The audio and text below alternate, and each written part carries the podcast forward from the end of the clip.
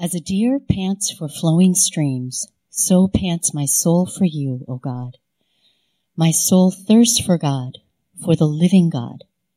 When shall I come and appear before God? My tears have been my food day and night, while they say to me all the day long, where is your God? These things I remember as I pour out my soul how I would go with the throng and lead them in procession to the house of God with glad shouts and songs of praise, a multitude keeping festival.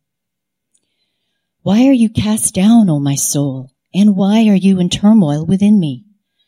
Hope in God, for I shall again praise him, my salvation and my God. My soul is cast down within me. Therefore I remember you from the land of Jordan and of Hermon from Mount Mizar.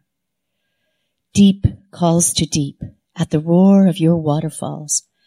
All your breakers and your waves have gone over me.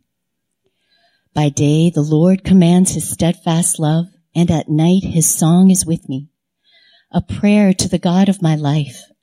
I say to God, my rock, why have you forgotten me? Why do I go mourning because of the oppression of the enemy? As with a deadly wound in my bones, my adversaries taunt me, while they say to me all the day long, Where is your God?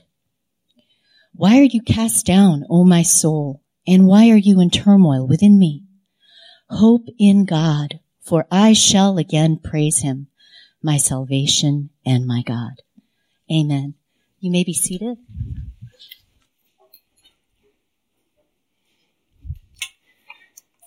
So on this last Sunday of 2020, I thought it would be appropriate to speak on Psalm 42.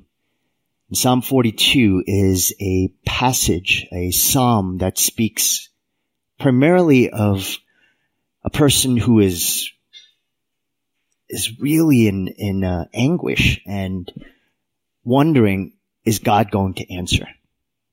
And it really is the concept of waiting. Because waiting is one of the most difficult challenges that we face as people.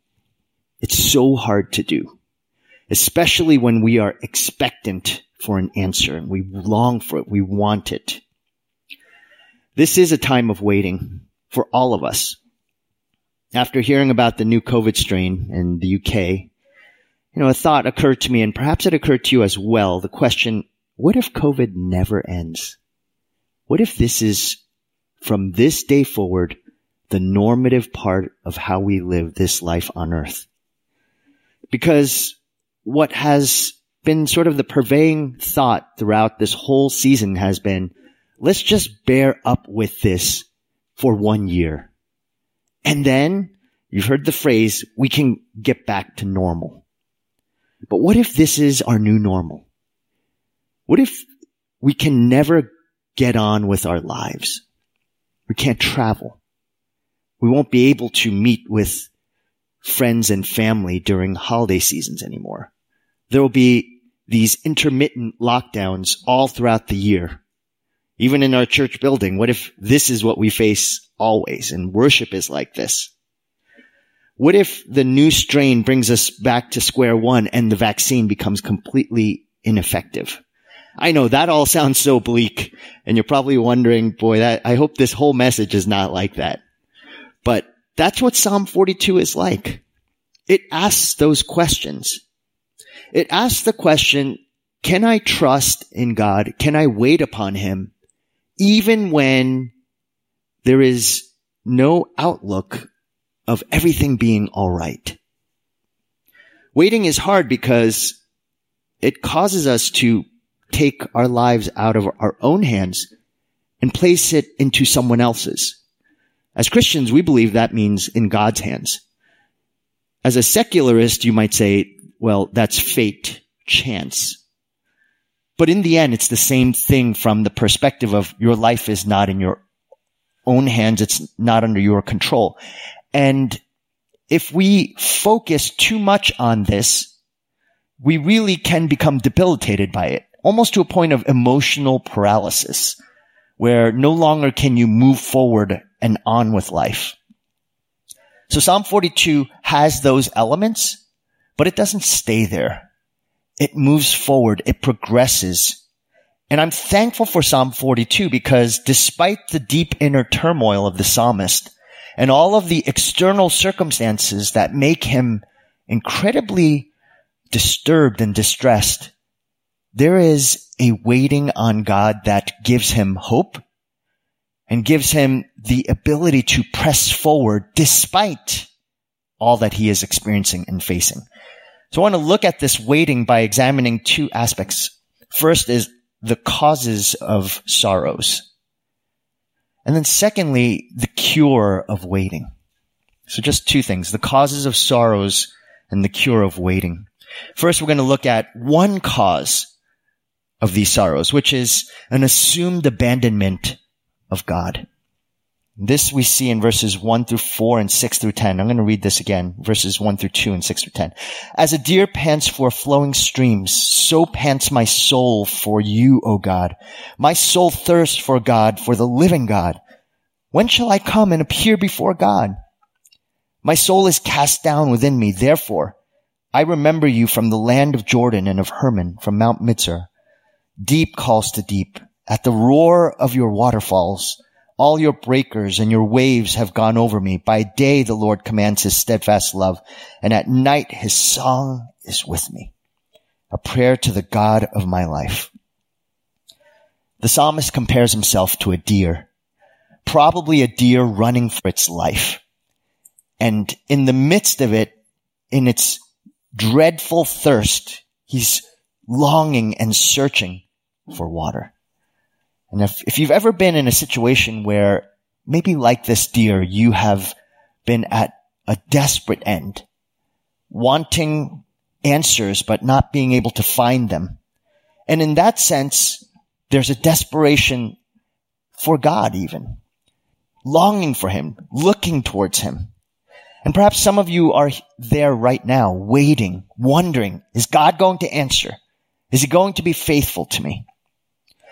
sometimes in our lives, there's so many instances. It could be people, circumstances, or just even our own souls where there's this overwhelming sense of worry and grief and pain. And I do think that this year more than most has certainly provided that for us, at least at certain points of the year. And the psalmist is in this place. And he also writes in verse 2 this question, when shall I come and appear before God? The word when and other words that we see in the Psalms, how long, they remind us of one of the key elements of faith in God, which is trusting in God's timing. In the point where God actually dives deep into your life and oftentimes unexpectedly. And whenever you see words such as when, how long, it, those are really words of trust, dependence. And it's also words of waiting, which is so difficult. Again, think about your expectation and my expectation regarding this virus. In our hearts, we expect it to end no later than next year. But if it doesn't, what if it becomes more difficult, more trying? The question then becomes, is God still good? Is he still merciful? Does he still love you? Is he still in control? These are some of the same questions that the psalmist is asking. And he's probably asking due to very difficult people, possibly people who are actually trying to take his life. He's in danger. And so will you trust God in the midst of that? And once you place your hope and trust in Jesus, and if you say, Lord, I do trust you. I give everything over to you. I, I relinquish my control over my life and I give it into your hands. You know what God's response is to you? It's not, okay, everything for the rest of your life will be great. It'll be easy. That's exactly the opposite of what happens. When you say, I trust you, then God says, I will give you then more opportunities to trust me. That's the reality of our relationship with Him is that He wants us to depend on Him and He knows that our inclination is that if we only have prosperity, we actually turn away from him. So he places into our lives regular opportunities. You might say if you've ever seen a NASCAR race or a Formula One race, and there are those pit stops, eventually, no matter how well engineered the car is, it has to stop for tire changes and all the other different mechanical changes and things that have to be changed so that a person can, that car can go again to its full efficiency. And so too, we also need that type of regular pit stop in our lives. And that usually means trial, challenge. You know, you would think that the best thing for your body would be rest. And it is. It's, it's really important for our physical bodies to have rest. That we're not always active or exercising or working out. But too much rest can kill you. All you need to do is go to the hospital and see what a lot of the nurses do, or now they have machines that actually, uh, whether it's the bed or different lifts that will move a patient over and over again because to simply lay down on your back for a long period of time without any movement at all can destroy your body. I mean, isn't that interesting that your body, while it needs rest, cannot have too much rest. While it needs to sometimes just be immobile, it cannot be too immobile. To having too much rest can kill you. And so too, trust in God is the same. Trust in God means that you have to have challenges and trials in your life to strengthen the muscles of your heart, of your spirit, so that you will even more so trust in Him. Because God knows that our inclination is that when we have no trials in our lives, no difficulties, no challenges, which by the way is what we all want in some way, we think that that's what we need the most. But to live that life, to seek prosperity, safety, comfort, all those things, it keeps us actually from God. And the enemy knows this. He wants you to pursue these things. Peter describes it in 2 Peter 2.22. The dog returns to its own vomit. It's an old proverb. And it's the idea that we just have this notion that as long as we pursue the benefit of ourselves, everything will be okay. When God places a trial in your life and you learn from it and you grow, that's an opportunity to remember blessings. But our natural tendency after that is to forget that trial and how God delivered and then to say, I don't want to trust in God anymore. We go back to our own vomit, our own spiritual vomit. And so when we cannot trust God, we're told in verses six through seven, the consequence. We become downcast. Let me first qualify this. I'm not saying by feeling downcast that we do not trust God. There are times due to physiological, psychological factors where one might have a penchant towards melancholy and depression that is not necessarily caused by a lack of trusting in God. So there are those instances where someone can experience feeling physically emotionally down and depressed and yet still be trusting in God. And sometimes that is biological. But clearly we see, according to Psalm 42, that when there is a failure to trust God, there is a subsequent reaction to that, which is melancholy. It's not always, but certainly that happens throughout our lives. And every person everyone, whether you are regularly a person of melancholy or once in a while or maybe once in a very seldom moment, this is still the inherent response that we have when we fail to trust God. Look at how the psalmist describes such feelings in verse 7. There's literally a, and figuratively a sinking feeling. Deep calls to deep. At the roar of your waterfalls, all, all your breakers and your waves have gone over me. I've put my head under a waterfall twice in my life, maybe three times. Once was in Africa, Once I was in New Jersey with my, uh, my family.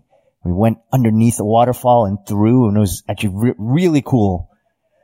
But what's interesting is that from far away, a waterfall doesn't feel that strong. Doesn't sound that big. I mean, unless you're next to Niagara Falls, really most waterfalls are not that big until you put your head under it. And when you put your head under a waterfall, you know what happens? You can't breathe.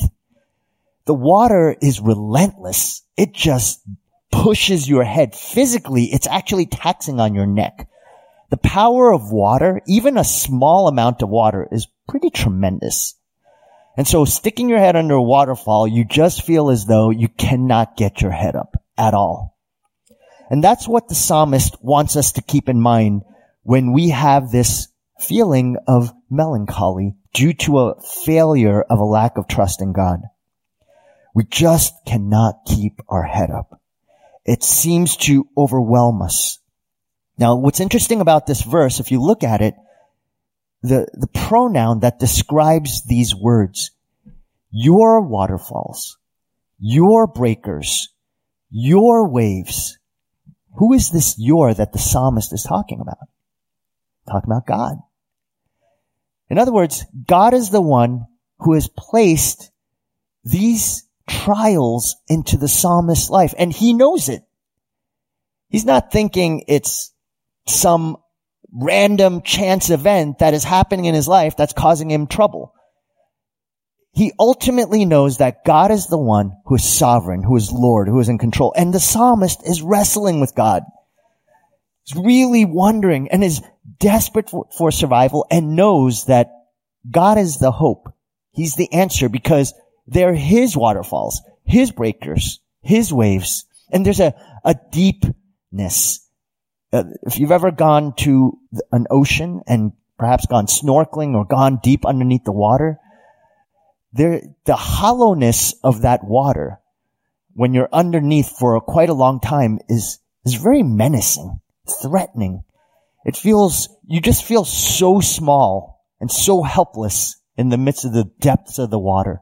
And so the psalmist wants us to get to that place, to understand that when we go through trial and trouble, it can feel like that. You can't get your head up. There's a menacing aspect to it. There's a depth to it and it's despairing. The, the fact of the matter is, is that God is both the ultimate cause of our trials, ultimately. Not always primarily, but even secondarily or in tertiary. There is, God is sovereign and He knows. But these very trials are also what we need in our lives as well. And to just to help you to understand that, think of the different things that are, are blessings to us, but as well, sometimes our greatest trials. Our careers are provisions of the Lord. The things that we do for a living that allow us to make money to support our families and to have a life. Those are blessings. But sometimes our greatest worries and fears and struggles are at work. So we have both the blessings and the challenges coming together. We have friends who are such a blessing to us, but sometimes they can really be our most difficult challenges of our lives. Our spouses, our children. Think of all of the different blessings. There is rarely a blessing in this world where it is only a blessing. It is a blessing because it's fully orbed into both giving us a lot of comfort and joy, but sometimes the challenge to our own, it, it pricks our sinfulness, our idols, and it pulls it out. And sometimes, boy, does it hurt. But that causes us, it should cause us to not be sinking in self-pity, but to looking at the God who is faithful and who's showing us we, he's trying to teach us something about ourselves. So may you know that these trials that even the Lord brings, while challenging, it's still comforting to know that God is in control. I hope you can see that. It's so critical to fighting that melancholy spirit is to know that God ultimately, and I know it doesn't mean you don't grieve or mourn when there's loss, when there's sorrows, It is comforting to know that in the midst of the sorrows, God is still there. He hasn't hidden his face from you. In fact, you are coram deo. You are before his face. The psalmist has it right then. By day the Lord commands his steadfast love, and at night his song is with me, a prayer to the God of my life. I love that part because when you're in that place, when is it most difficult? Nighttime. Because physically, it's just the depiction of your own soul when you look and see everything just seems dark, bleak. In that place, his song is with me. When I think of song, I think of sometimes the morning bird that sings its beautiful song. And if you've ever, I remember when we were in Africa, the birds there are, they're different. They're just so loud. If you actually are joining us for lockdown conversations, just watch because George is, uh, he's speaking, I think it's 6.30 in the morning, 5.30 or 6.30. And the, sometimes the birds are so loud I could barely hear him. But that's the thing about those morning bird songs. When they sing, it, it shows the dawn that the day has begun. And what the Lord is saying is so often, as Zephaniah 3, 17 says, God will sing a song over you. He's singing over you. And here we see the same idea is that in the midst of the darkness, at night, his song is with you. It's meant to say that God's very loving presence is right by your side. He's not letting you go. And you don't need to fear. You don't need to be afraid. You can trust that he's there. And he's not going to let you go. He is steadfast. Another great, beautiful word that describes who God is. His steadfast love, his chesed love, his loving kindness. It's better than life. He will not fail, but we have to trust him. We have to believe in him. We have to, and the way that we trust him is we wait on him. One of the most important means by which we show trust is to wait, which is so hard for us. The second cause of these sorrows are all the adversaries, as we see in verse 3 and 9 and 10. My tears have been my food day and night while they say to me all the day long, where is your God? And then why do I go mourning because of the oppression of the enemy? As with a deadly wound in my bones, my adversaries taunt me while they say to me all the day long, where is your God? These adversaries, they are opposed to you.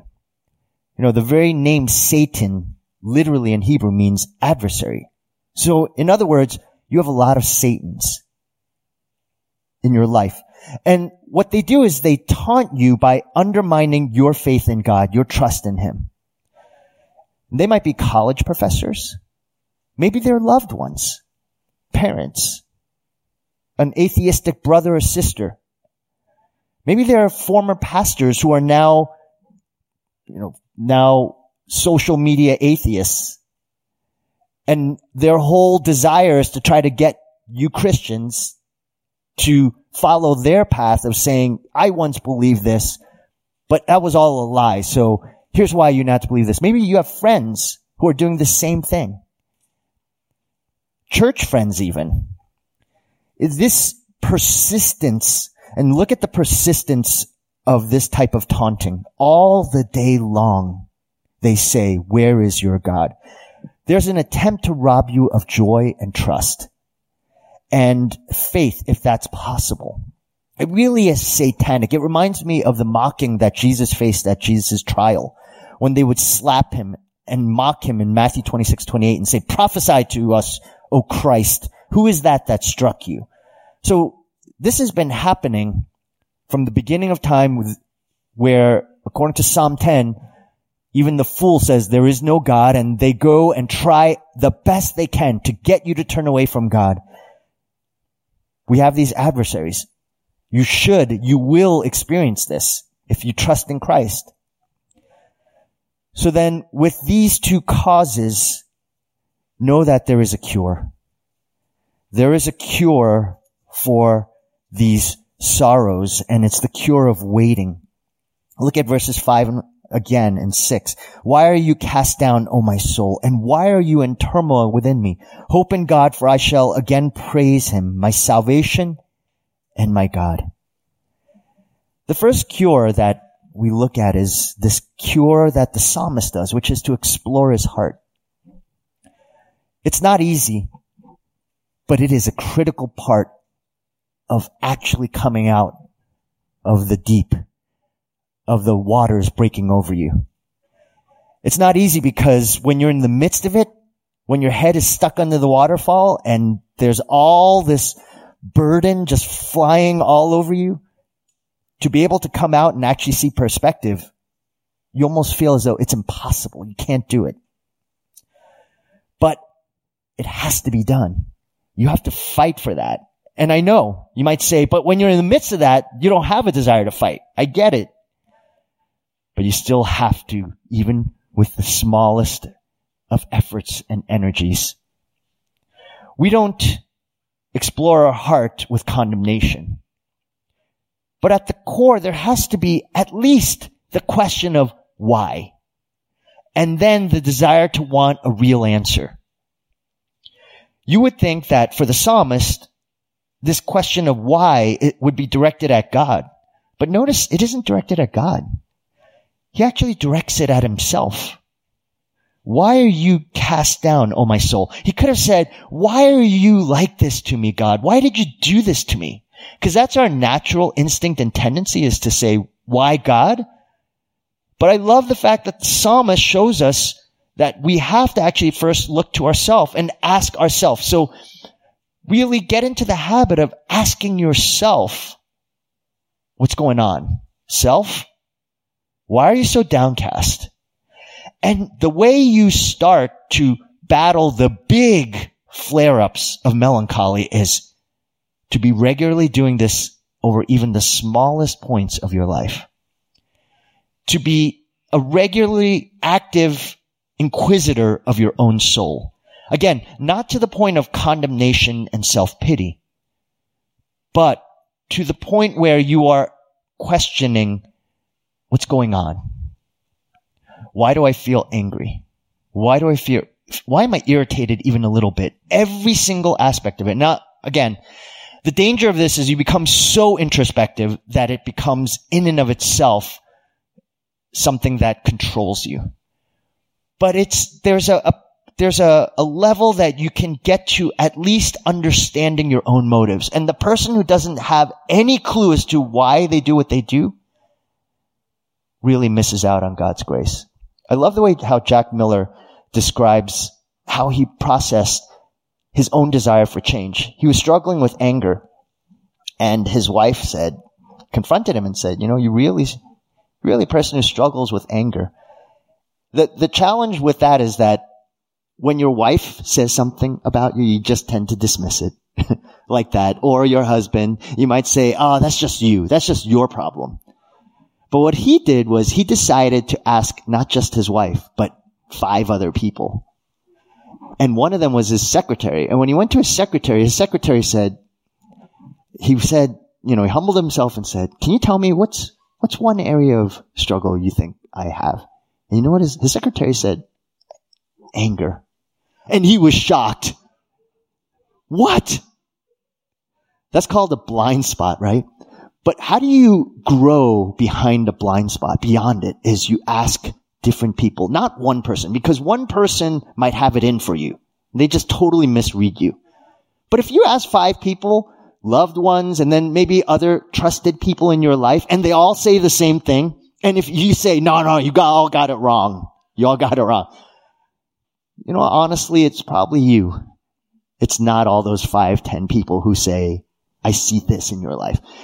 The scary part is for us to actually want to do that, to actually open ourselves up to that. But that's what we have to do to guard ourselves so that all of the mess doesn't just come piling onto us and then we sink. We're under the waterfall. So the regularity of understanding our own soul really helps us to guard against that so that you're not in a place where you're so overwhelmed that you can't even ask, or think about how I can get out of this. Know also that Satan is warring against your soul. He is actively engaged to get you to that place where you do not trust God. He wants you to give up. He wants you to turn away. The, the word here, cast down, is literally a physical bowing down. Uh, if, if you've ever been in a state of depression or melancholy, literally, sometimes you can't even get out of bed. And you just feel almost like your back is hunched over. People can sense it. You can sense it, perhaps. And it's so difficult because this person is in that place. The psalmist is in that place. We can't just kick away that feeling. Listen to what Martyn Lloyd-Jones says on this subject. The main art in the matter of spiritual living is to know how to handle yourself, question yourself, and preach to yourself. You must remind yourself who God is and what God has done and what God has promised to do. This is the essence of the treatment in a nutshell. We must understand that this self of ours, this other man within us, has got to be handled. Do not listen to him. Turn on him. Speak to him. Remind him of what you know. So rather than listening to him and allowing him to drag you down, depress you, you must take control. So you have this other man, this other woman. And this other person is doing everything he can to get you to turn away from God and to just hunker down. You must take control. The second cure is to wait on the saving God. What does the psalmist plead with himself?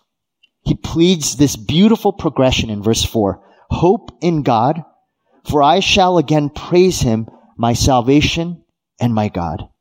Hope in God.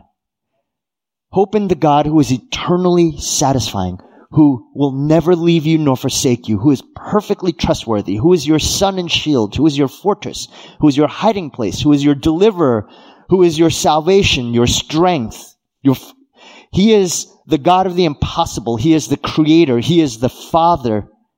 You start there. You remember um, something to really consider is write out all the different names of God, the different descriptions of God in your life. Put it into your Bible. And when you feel this way, go back and look and read and dwell and meditate on every one of those descriptors, those modifiers of God.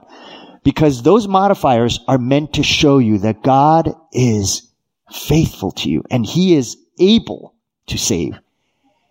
There's a reason why it says God's arm is strong enough to save.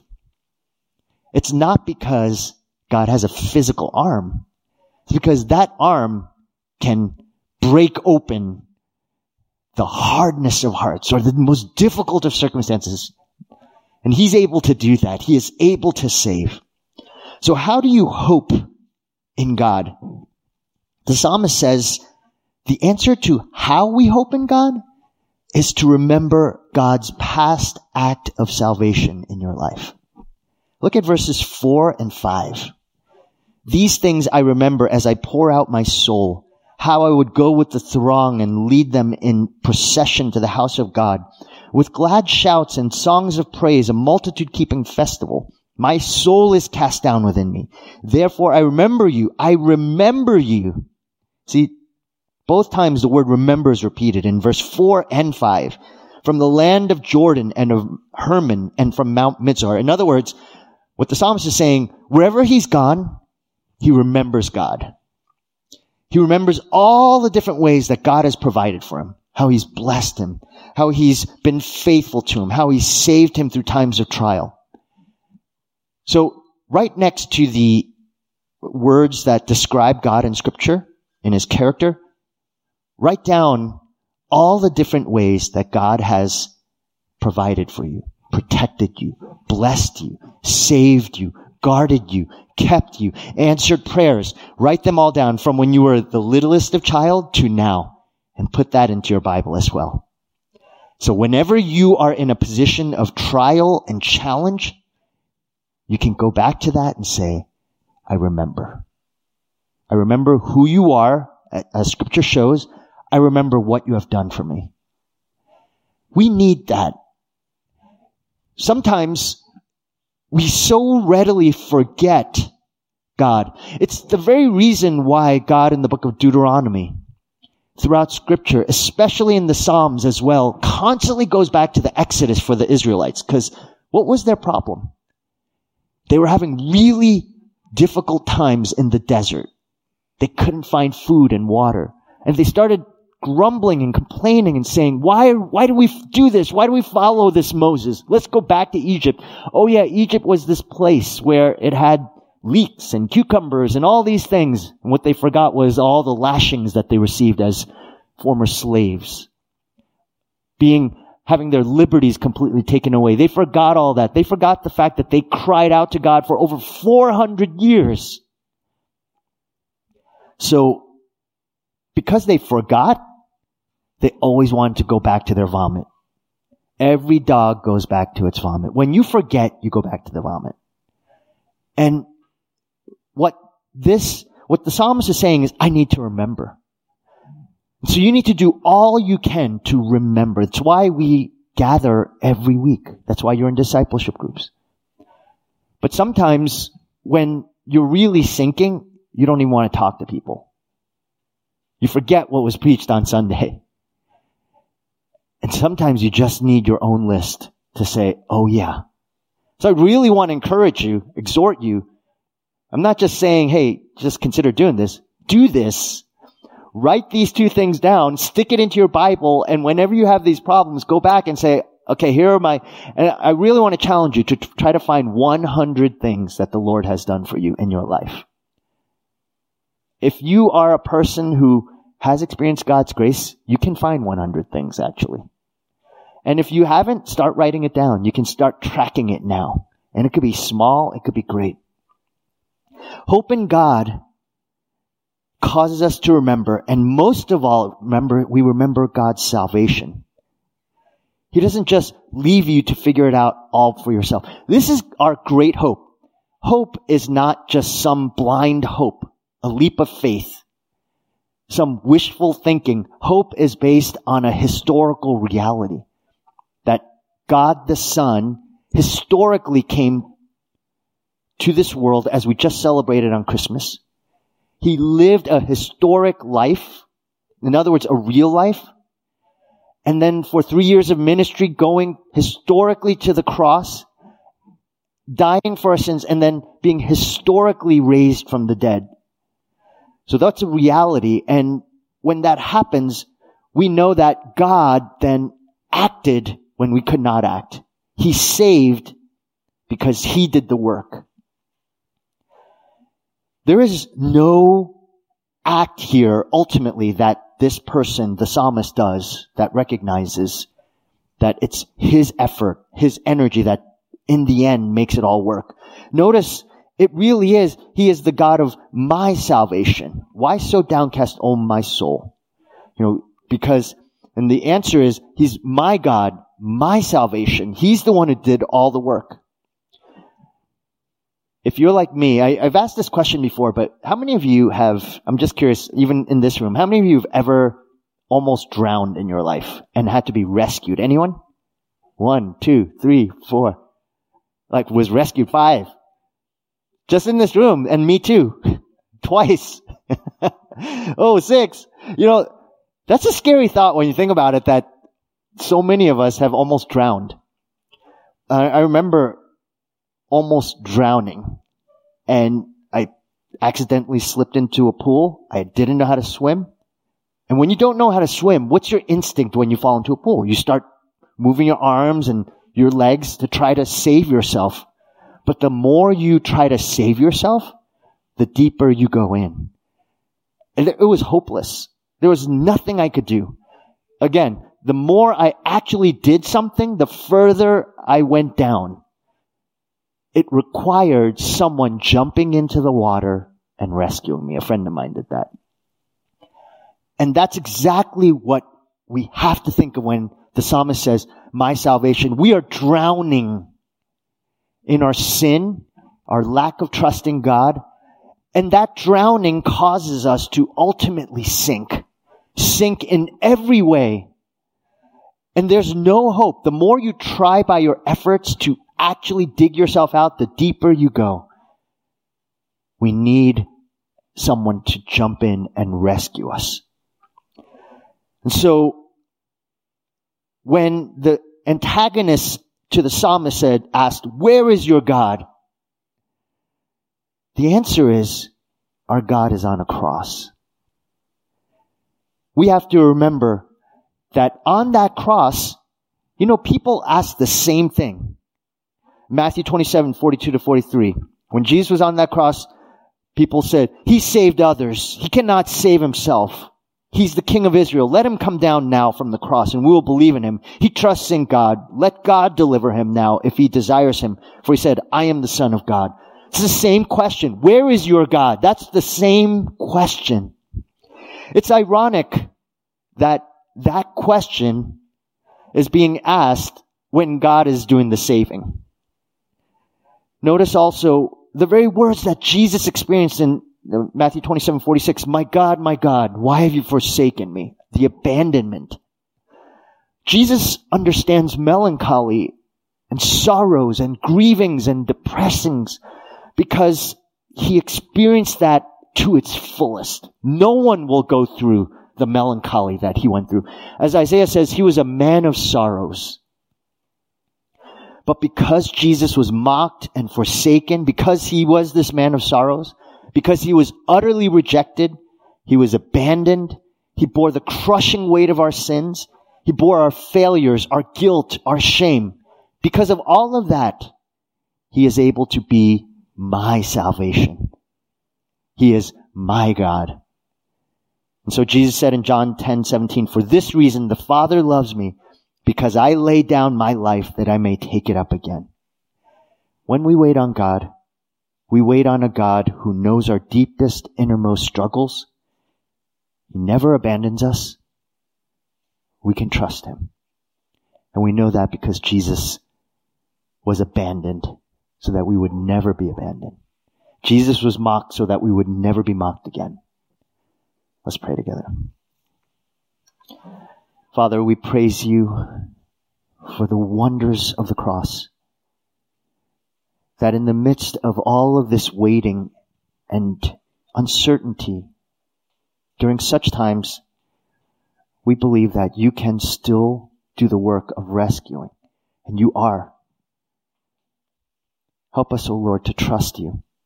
I pray for those who have lost hope, whose head is under a waterfall, who feels as though breaker upon breaker is just collapsing over their head, and they feel overwhelmed. There's a sense of sorrows and grievings that just seem insurmountable. Father, that you would be their rescuer. Help them to remember all the blessings Help them to see that you have not abandoned them. You have not forsaken them. That Jesus, your own son, was abandoned so that these, uh, th- that they, that all of us would know that you will never abandon us. And you made sure of that because you, your own son was abandoned. Your own son was mocked. So that we would never have to ask, where is our God? We know with assurance that you've rescued us. So I pray for strength. I pray for hope. May it be a living hope. And I pray that we would wait and trust on you. In Jesus' name we pray.